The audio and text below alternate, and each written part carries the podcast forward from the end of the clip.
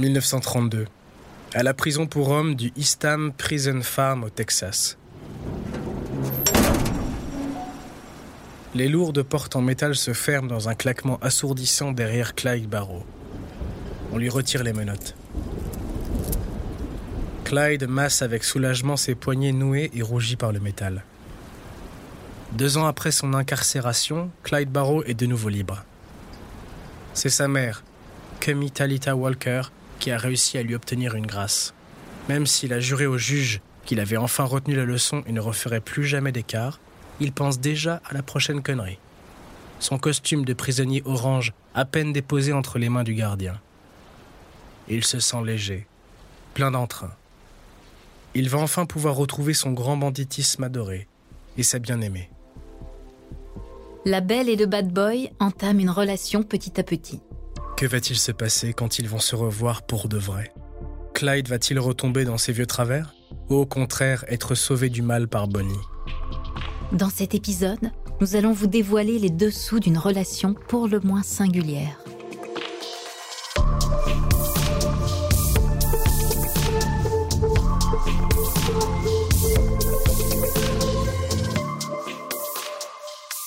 Vous écoutez À la folie pas du tout.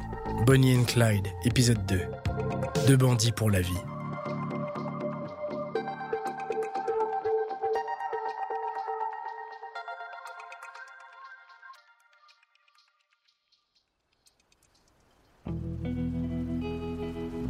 Bonnie Parker se tient devant la prison.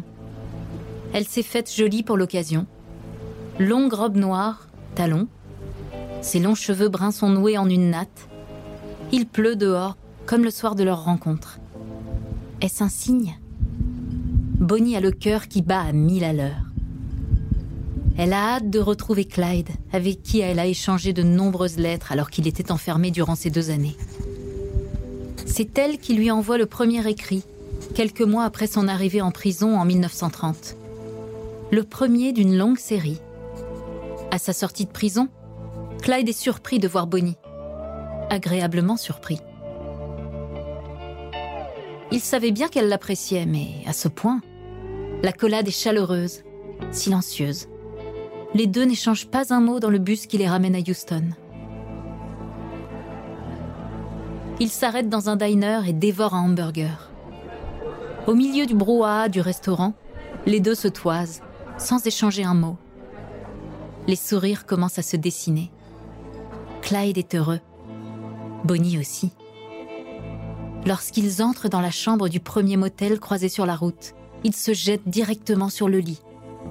Ils tombent amoureux au premier baiser.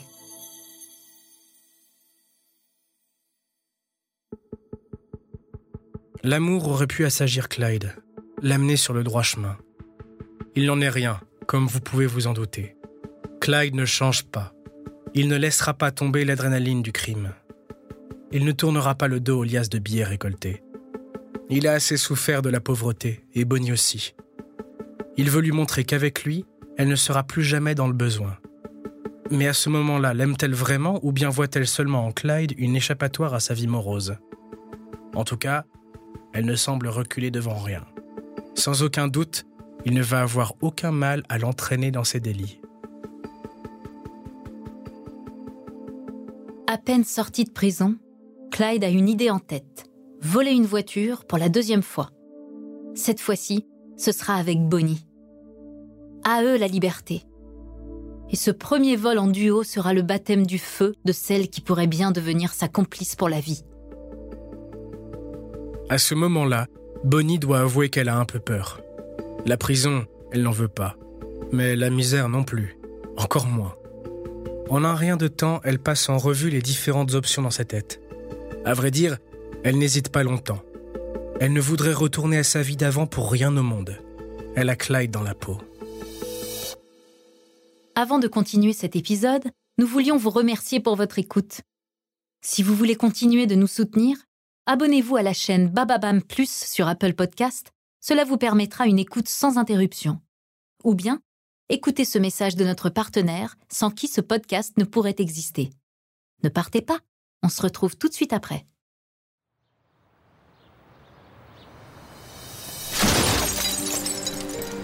Les deux passent à l'action. Pendant que Clyde casse la vitre du côté conducteur, Bonnie fait le guet. Très vite, la police qui passait malheureusement par là se lance à leur poursuite. De loin, ils ont vu Clyde prendre possession du véhicule de manière acharnée et Bonnie regarder aux alentours. Si les deux n'avaient pas démarré à 200 à l'heure, les policiers ne les auraient sûrement même pas remarqués, encore moins reconnus. Mais une fois qu'ils leur font face, les agents sont convaincus. Il s'agit bien de Clyde Barrow. Et à ses côtés, il y a cette jeune femme, qui n'a pas l'air effrayée pour un sou. La voiture des forces de police arrive tant bien que mal à les rattraper. Dans un réflexe non contrôlé, Clyde saute du véhicule et s'échappe à coups de grandes enjambées, suivi par Bonnie. Mais Bonnie n'arrive pas à le suivre dans sa course. Très vite, elle est immobilisée par un des deux policiers. Elle va droit en garde à vue, puis en prison dès le lendemain. Bonnie ne laisse paraître aucune émotion. Elle savait le risque qu'elle prenait. Alors, elle attend. Clyde est à la fois soulagé d'avoir échappé aux flics et en même temps honteux. Il a beau être une brute, il a le sens de l'honneur envers ses proches. Il n'aurait pas dû semer Bonnie. Il a l'impression de lui faire payer sa mauvaise idée. Trois fois par semaine, il rend visite à Bonnie.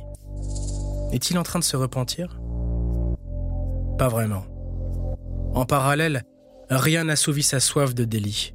Il monte un groupe de criminels, bien décidés à continuer sur ce chemin. Et puis, au bout de quelques mois, sa partenaire est libérée. En 1933, Buck, le frère de Clyde avec qui il avait volé des dindes, rejoint le gang. Il vient tout juste de sortir de prison et n'arrive pas seul. Il est accompagné de Blanche, son épouse. Bonnie rejoint aussi l'équipe.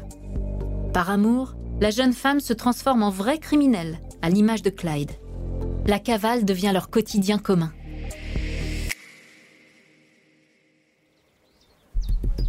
Cette année-là, alors que les barreaux passent des vacances en famille dans le Missouri, entre jeux de cartes, canettes de bière et musique à fond, l'ambiance se ternit. Les voisins appellent les forces de l'ordre. Ils ont entendu un coup de fusil et s'inquiètent. Bien qu'il s'agirait d'une décharge accidentelle de Clyde, qui s'amusait avec son fusil, les flics débarquent, avant de se lancer à la trousse des fugitifs. Le gang Barrow arrive à les semer. Malheureusement pour Buck et Blanche, ils se font attraper par des policiers dans l'Iowa, quelques mois plus tard. Cela va même plus loin. Durant l'altercation entre la police et Buck, les balles fusent, entraînant la mort de Buck.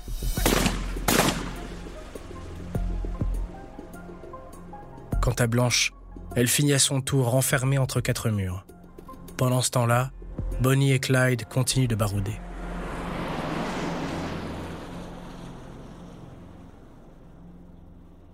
Très vite, les deux tourtereaux deviennent connus dans tous les États-Unis, à commencer bien sûr par leur Texas natal.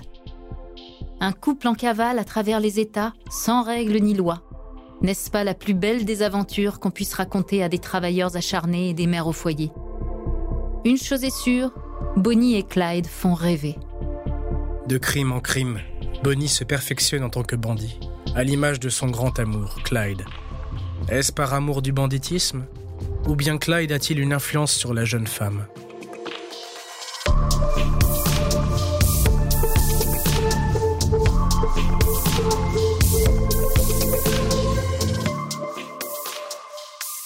Merci d'avoir écouté À la folie pas du tout, une production Bababam.